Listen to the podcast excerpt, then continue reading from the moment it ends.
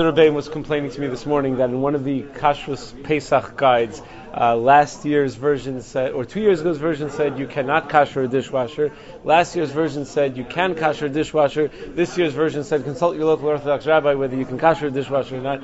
So there's a lot of confusion out there what can and cannot be kashered in terms of dishwashers, microwaves, these kinds of things for Pesach. So I wanted to discuss some of the issues. We'll see if we get to both dishwashers and microwaves. There are some very good articles on the topic by uh, by Rabbi Jachter in his Gray Matter Volume Two. But a little bit of a basic background is that uh, the Torah in Parshas Matos tells us that if kalim have non-kosher flavor in them, they need to be kosher. But there are two basic ways of koshering something. There's what we call libun. If something was used on fire, let's say something was used directly on a barbecue uh, without any liquid medium, so then the only way to kosher it is with a very, very intense level of heat. That's what we call libun. That would be libun gomer would be like 950 degrees. It would be some extraordinarily intense level of heat to the point where uh, sparks fly from the uh, from the item that you're heating, or it turns red hot. Something very, very, very hot. Then, if you, the uh, the other type of koshering, the other general type of koshering, is if you have something that that was bolea that got non-kosher flavor through a liquid medium. So that got a non-kosher flavor through a liquid medium. So the issue, the the uh, method of koshering is what we call hagala, is that you would boil water and put that that kli in boiling water, and uh, that would that would kosher it out. Now there's a difference between the way libun works and the way hagala works. Libun goes in and completely destroys and burns up any negative any tam that's in there that's not uh, that's not kosher. Hagala draws out the tam but doesn't go in and pulverize it and destroy it.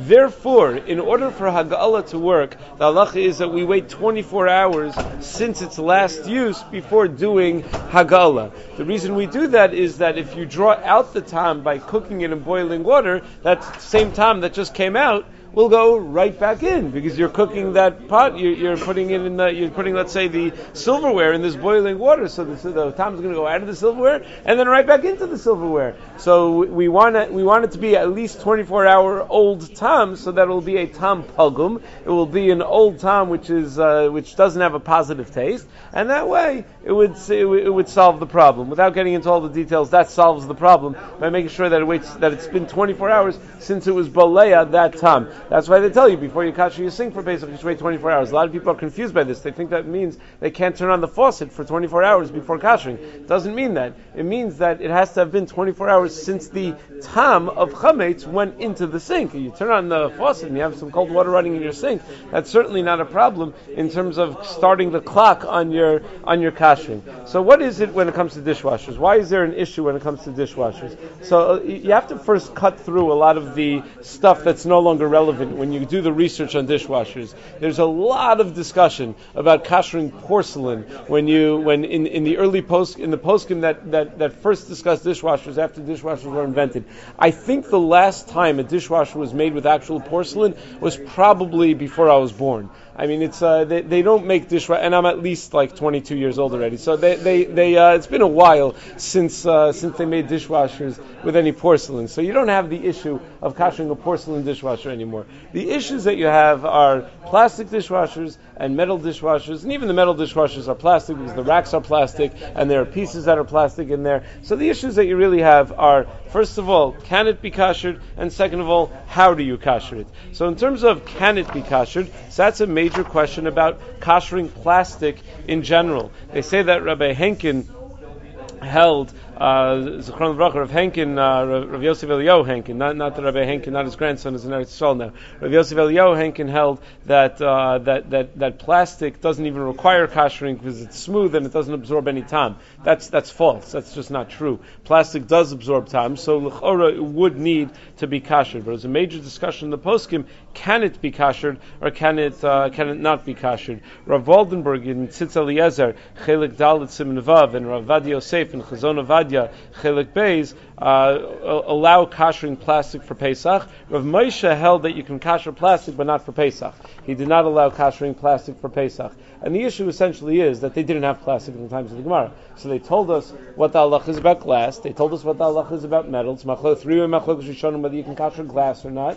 Either uh, it, it can be kashered in the normal way, or it can't be kashered at all, or it doesn't even need kashering. Three rishonim about glass. We've discussed that in the past. Um, but when it comes to uh, when it comes to plastic, they didn't have it in the times of the Gemara. So the question is, does that does that mean that as a synthetic material that's not mentioned in the Gemara, you can't kasher it at all? That's what Moshe seems to say in the Tshuva in Orach Chaim Beis Siman Tzadi Beis. Um, and the uh, but but uh, so so many are, are machmir like Rav Moshe at least for Pesach. Rabbi Eider in uh, Halachas of Pesach says that Rav Moshe um, Rav Moshe would hold that you uh, that you can kasher it year round, just not for Pesach, I believe. I think he, he writes that way in the halachas of Pesach when he talks about uh, when he talks about kashering plastic. So that's the first thing. First step you have to get through is to accept that you can kasher plastic.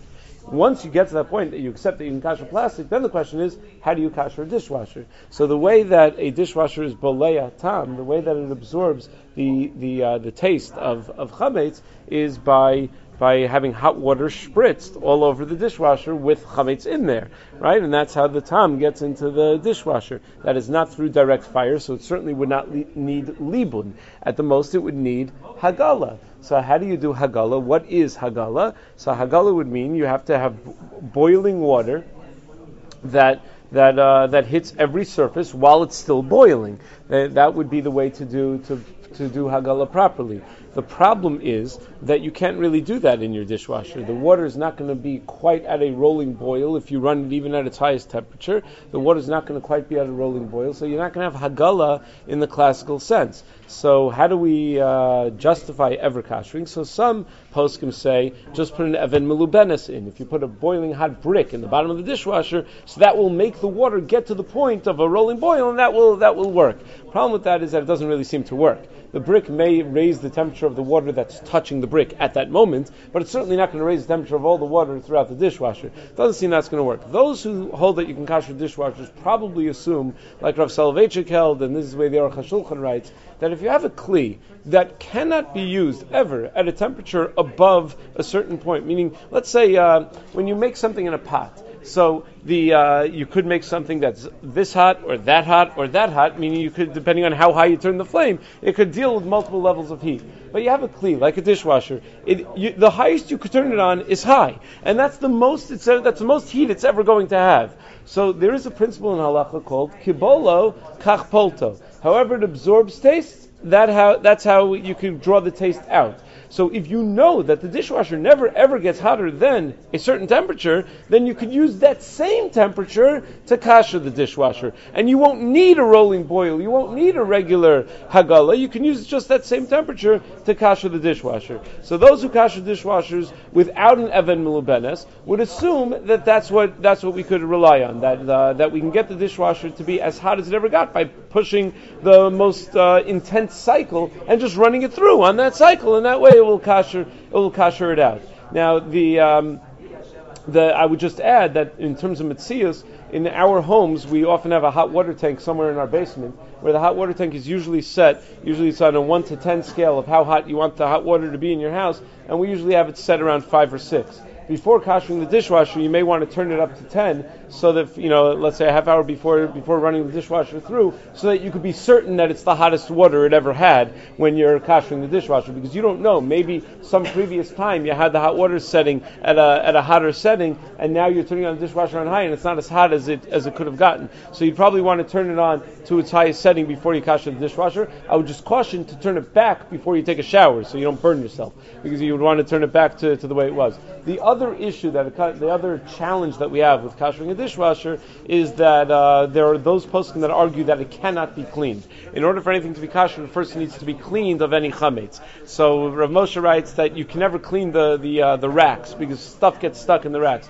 I don't know. I've had some dishwashers in the different places where I've lived. I've never had a problem with that. I've never seen any chametz stuck on any rack ever. I don't know. Maybe they made the racks differently in the times uh, that Rav Moshe was writing that tshuva. I don't know how how serious a concern that is. The more serious concern is by the filter, that some chametz gets stuck in the filter, so you'd want to just clean out the filter. But once you do that and you look at the dishwasher and it's basically clean, assuming that you're allowed to kasher plastic for Pesach, that you're allowed to kasher plastic at all, and then assuming that you're even allowed to kasher it for Pesach, and assuming like the shita of Rav Soloveitchik, that uh, that Kibolo Kach Polto could be relied on when it comes to this kind of kashering, it would seem to me that there is what to rely on with kashering a dishwasher without any without using any hot bricks or without anything else. But again, by turning up the hot water tank. And I think there's and it's important to realize that th- this shita exists mostly because it's a huge, huge quality of life difference for a woman who's making Pesach to be able to uh, to, to wash the dishes in, uh, in, in, in, an easier way. So it's important to realize that there is such a shita that allows for such things.